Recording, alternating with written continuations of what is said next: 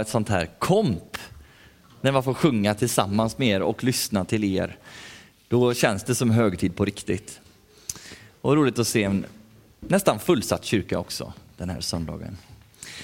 Led oss vidare är temat för eh, den här gudstjänsten och det kommer att komma tillbaka på lite olika sätt.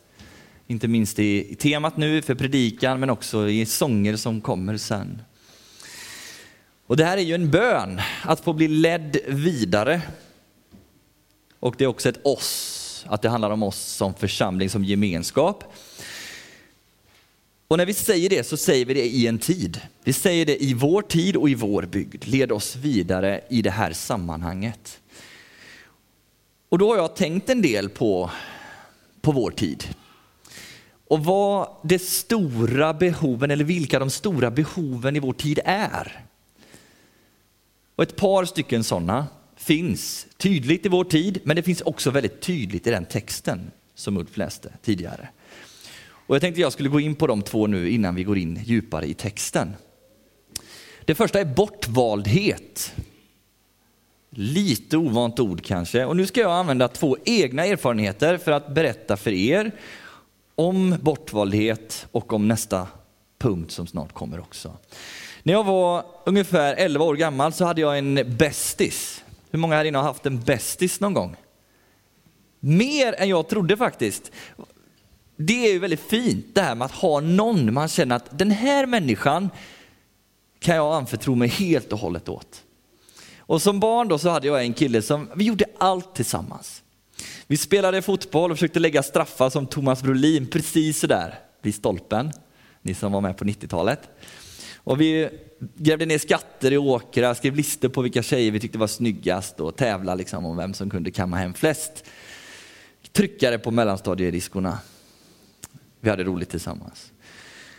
Och så hände någonting som förändrade allt. Det gick fort men det gick samtidigt så långsamt att jag inte riktigt förstod vad som hände. Det var en fest och jag blev inte inbjuden. Och jag funderade på varför. Vad var det som gjorde att inte jag fick vara med? Och så gick det en tid och ju längre tiden gick desto mer förstod jag att det gänget som vi hade tillhört, där var inte längre jag välkommen. Och så går ju åren och man hittar nya kompisar och nya gäng och livet gick vidare. Men det var ändå någonting där, när jag var 11 år gammal, som har dröjt sig kvar. En slags känsla.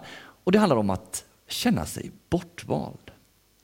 För det tror jag är någonting som de flesta människor någon gång i livet har gjort. Det kan vara någon som man varit kär i som aldrig valde en tillbaka. Det kan ha varit ett jobb man sökte som man inte fick fast man kände sig kvalificerad. Det kan ha varit en vän, som i mitt fall, eller vänskap som tog slut. Men bortvaldhet är någonting som vi människor är med om i vårt i vår värld, i vår tid och som är otroligt svårt att hantera som människa. Därför att vi är gemenskapsvarelser och vi vill tillhöra en grupp. Och, och det här, att välja bort och välja, det är någonting som vi gör väldigt tidigt i åldrarna. Man kan se det redan hos barn och väldigt tydligt hos tonåringar. Under ju liksom själva högstadietiden är det extremt känsligt det här med bortvaldhet, att få vara med eller att bli bortvald. Och man kan bli ratad för alla möjliga saker. Man kan ha fel utseende, fel kläder, fel dialekt, kanske till och med fel hudfärg fortfarande än idag i vårt moderna samhälle. Och så blir man bortvald liksom på ingen grund alls. Och så där håller man på också i vuxenvärlden. Kanske du har kommit in i ett rum någon gång och så har du liksom scannat av människorna där och så har du tänkt, ja men den personen vill jag prata med. Det vore spännande, intressant, där vill jag vara med. Här borta behöver jag kanske inte lägga min tid det är också ett sätt att välja och göra skillnad på människor. Och det är naturligt till viss del för vi vill vara med dem vi, vi känner är likasinnade. Men det är också någon slags form av status här.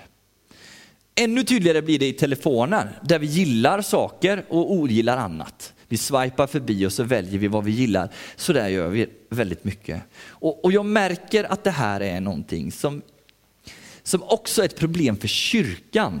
Inte minst för frikyrkan, att vi har våran gemenskap här. Och Israels folk hade sitt, sin gemenskap här. Och så finns det också människor på andra sidan väggen, väggarna här, i byn här.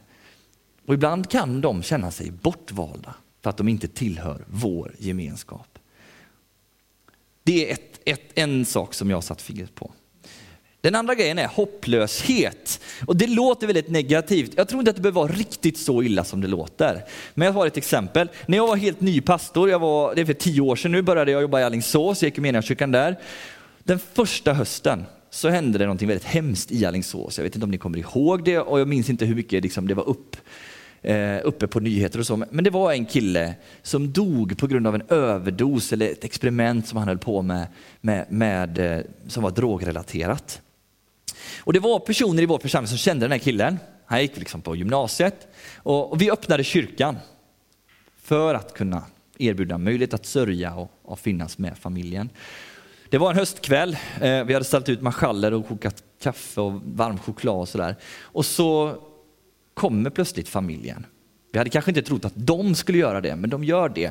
Det är mamma och det är pappa och det är mormor och det är lilla syster som kommer till kyrkan. Och vi, vi ber tillsammans vid ljusbäraren, tänder ljus och sen står vi efteråt och samtalar. Jag hamnar vid samma bord som mormor och lilla syster.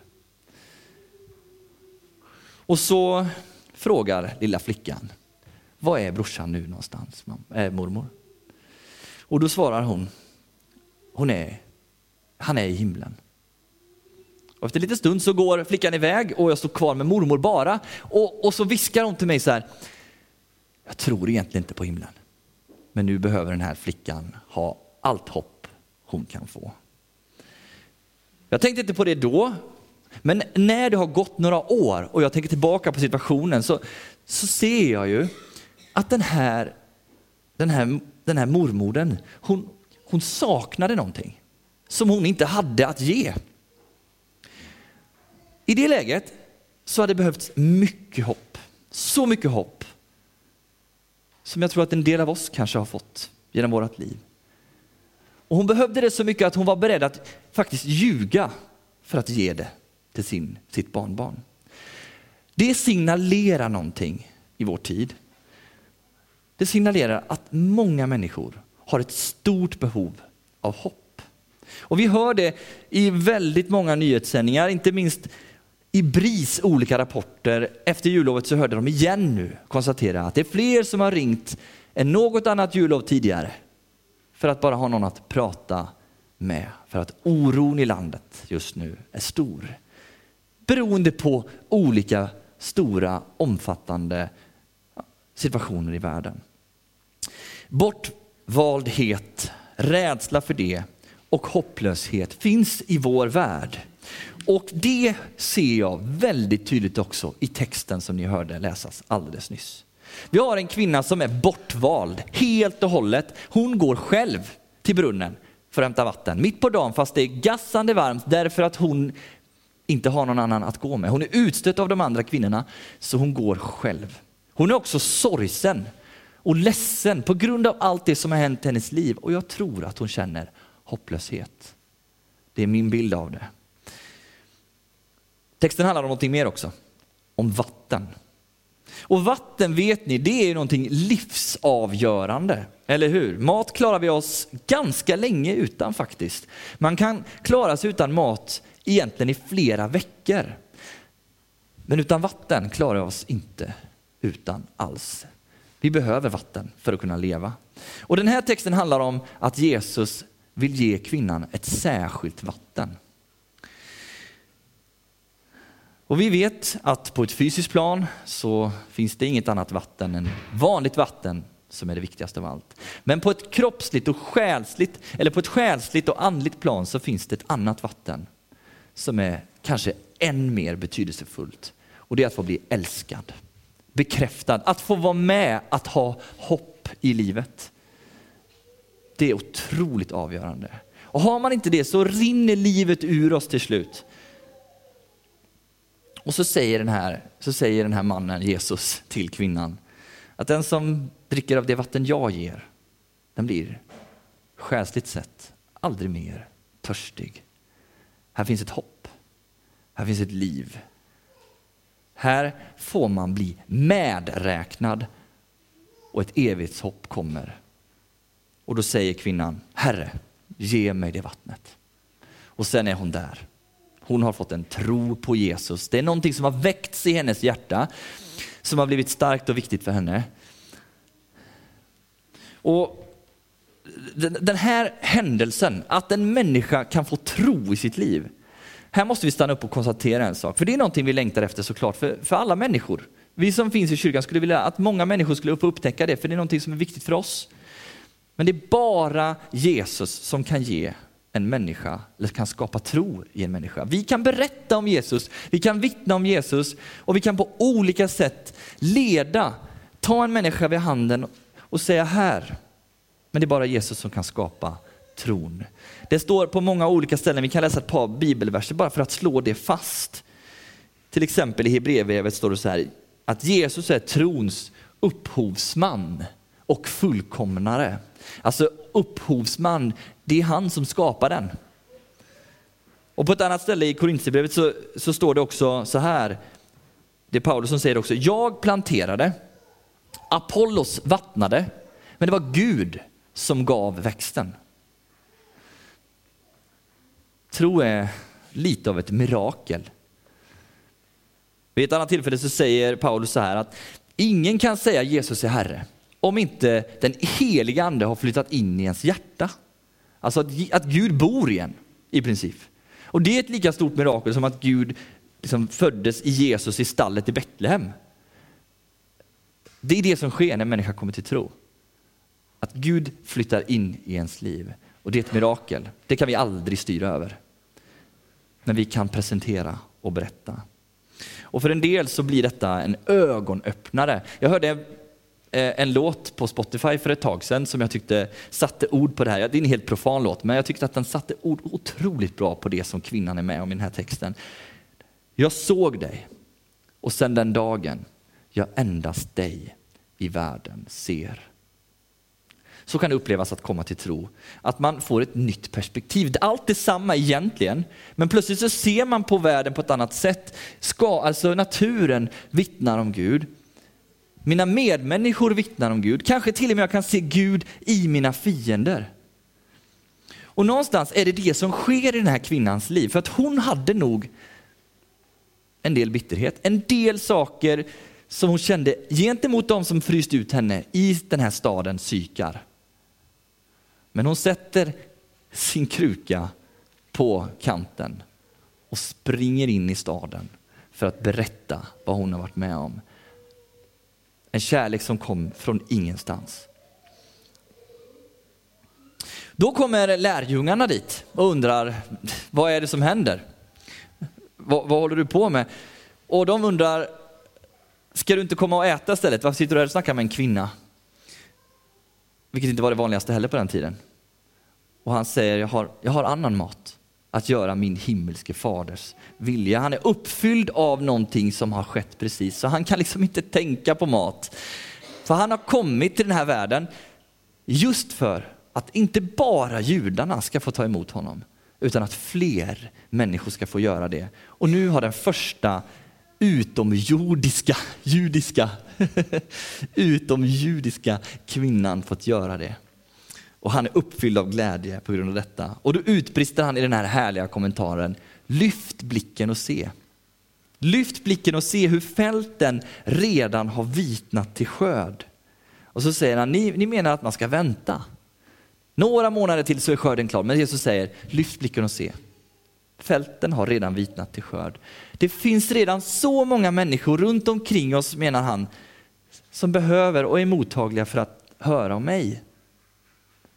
För att ta emot det jag har att erbjuda. Och så tänker jag så här, det här hade kunnat vara till oss. Vi har faktiskt ganska mycket fält utanför här.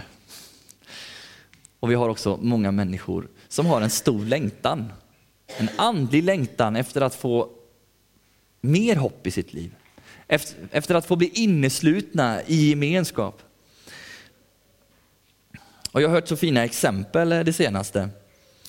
Eh, jag hörde ett exempel från Helsingborg, det är nog något år sedan nu, när Sebastian Staxett, ni vet, hiphopparen, han som var med i den här gruppen Kartellen och blev kristen. Han har varit ute på många olika håll och berättat om sin tro och sådär. När han skulle komma till Helsingborg för eh, några år sedan så, så hade då alla de kristna kyrkorna gått samman och gjort ett stort evenemang och bjudit in liksom hela staden till detta. Och han skulle berätta om Jesus då på någon stor plats där. Och så fick då de kristna ledarna möjlighet att träffa eh, socialtjänsten och, och deras eh, medarbetare. Och socialchefen då eh, var där och så var det en av dem som, som var lite frimodig och frågade, men skulle ni vilja vara med på något sätt? Och då, hade hon, då tänkte väl han först, nej men det, det, det kommer ju aldrig gå, det är ju ingen som är intresserad av sånt här. Men då sa hon, jo, vi vill vara med. Vad kan vi göra? Vad kan vi hjälpa till med? Vad ska vi betala? Och han blev nästan chockad över att hon var så positiv till detta.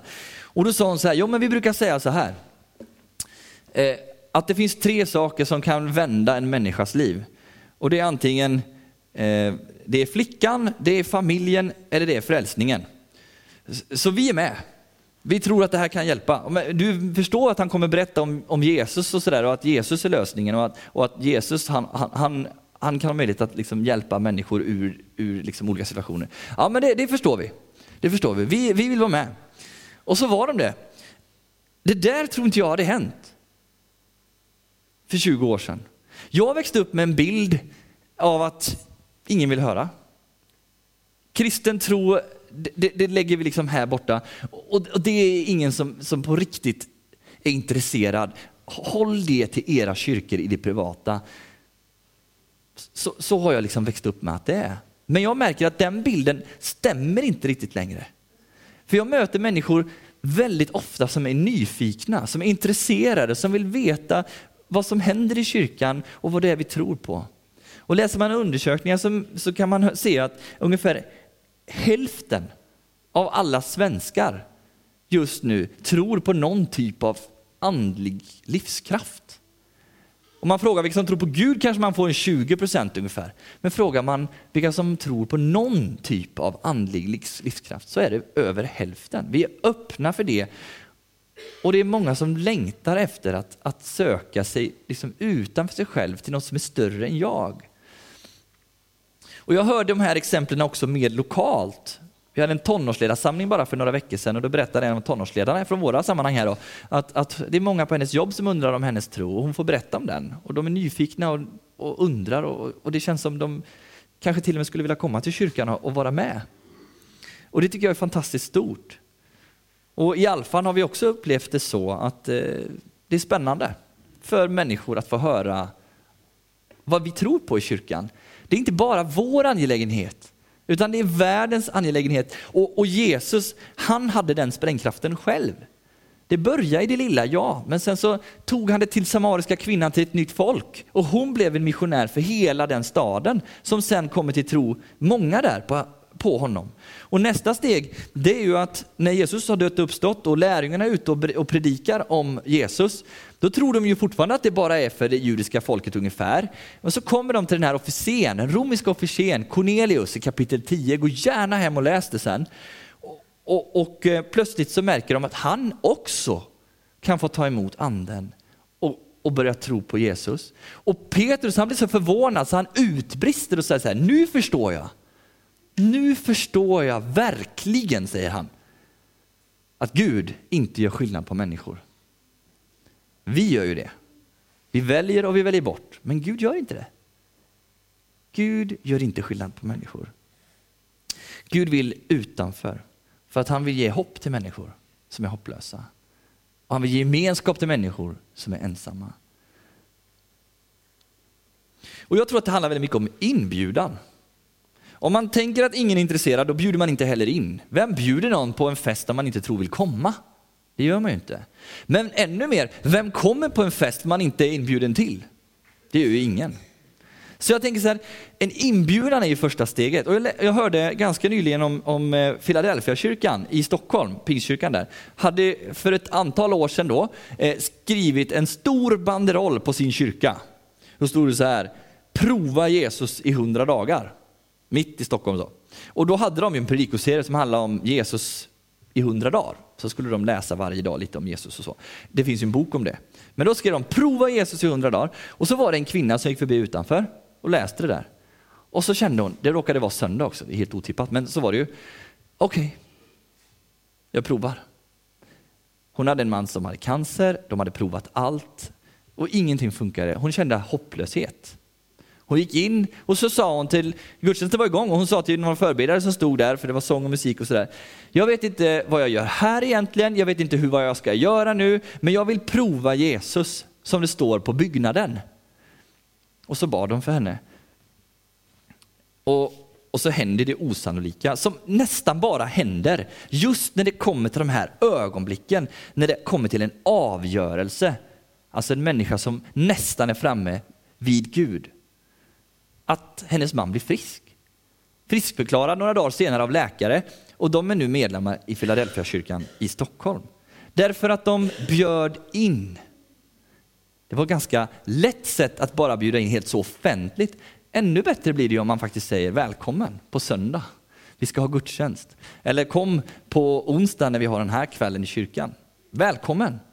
För kyrkan är inte bara för oss, den är för alla människor. Det är Jesus själv som har indikerat eller startat den processen. Okej, okay, till sist nu. Du kanske känner, jag är ingen missionär, jag liksom inte, vet inte vad jag ska säga. Jag är ingen evangelist, det vet vi han Peter Pop Lundbäck, han är här ibland. Han är evangelist, jag är inte det. Vad ska jag säga, hur ska jag kunna förklara, vad ska jag, hur ska jag våga? Då tänker jag så här, det här handlar egentligen inte så mycket om det, utan det handlar om att vara naturlig. Och det är någonting som jag har längtat efter hela mitt liv, att få bli mer naturlig med min tro. För när man under hela sin uppväxttid har tryckts tillbaka och någon har sagt, det här ska du hålla för dig själv. Då blir man till slut bunden till det. Men det är ju egentligen onaturligt. Vilket, vilket fotbollsfan går runt och inte säger ett ljud om sitt favoritlag? Det går inte liksom. Vi måste få tala om det som vi älskar. Och, och det måste inte vara att man gör det hela tiden, det är bara att vi är det vi har. Mer. Det skulle alla vinna på. Vi själva blir mindre bundna och andra skulle få höra mer om vad vi är, och vad vi har och vad vi gör. Det är det första jag vill säga om det. Och, och det andra är att den här kvinnan som nu blev missionär för psykar, den staden, och många kom till tro där på Jesus. Hon hade ju inte direkt ett fläckfritt liv. Alltså hon hade ju inte rätt på alla ställen. Hon hade ju liksom varit prostituerad. Hon hade ju levt liksom och sprungit från famn till famn för att försöka söka det här hoppet som hon inte hade. Och levt ett liv som på många sätt var tveksamt kanske, också idag. Men Gud kunde använda henne. Och det hon gör, det är fantastiskt. Hon är så enkel i sin inbjudan. Hon säger så här. Kom! Eller hur? Inbjudan kom så får ni se en man som har sagt mig allt som jag har gjort. Alltså egentligen säger hon, kom, jag ska visa er en Gud som känner er rakt igenom, som vet allt om dig. Där du inte behöver förklara, där du inte behöver förställa, där du inte behöver lägga på, utan Gud vet redan. Du kan få komma till honom och han tar emot dig. Och så lite senare framgår det att hon har inte dragit människorna i psykar till sig själv. Utan de säger så här mot slutet. Nu vet vi. Ehm.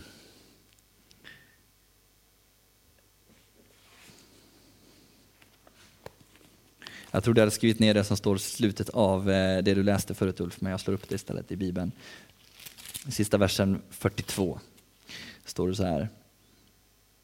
Och de sa till kvinnan, nu är det inte längre vad du har sagt som för oss, som får oss att tro. Vi har själva hört om honom och vet att han verkligen är världens frälsare. Det hon gjorde var att hon drog människorna till Jesus, inte till sig själv, utan till Jesus. Hon sa kom. Och de fick höra och de fick möta Jesus. Och de blev också förvandlade och fick en ny blick. Och jag tror att hon fick en gemenskap, både hos Gud och i staden. Och att hon också fick ett hopp, både här och nu, men också i evigheten.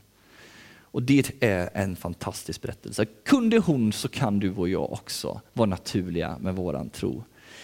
Och en av tonårsledarna i den här tonårsledarträffen som jag hade för några veckor sedan eh, sa så här, tyckte jag var väldigt bra, från eh, våra egna sammanhang. De kallade är inte alltid kvalificerade, men Gud kvalificerar alltid de kallade. Så var det med den här kvinnan. Hon var inte kvalificerad på det viset. Men Gud såg till att hon hade vad hon behövde för att kunna tala om honom. Och så tänker jag på vad välsignelsens ord, de ska ni få höra i slutet också, innehåller.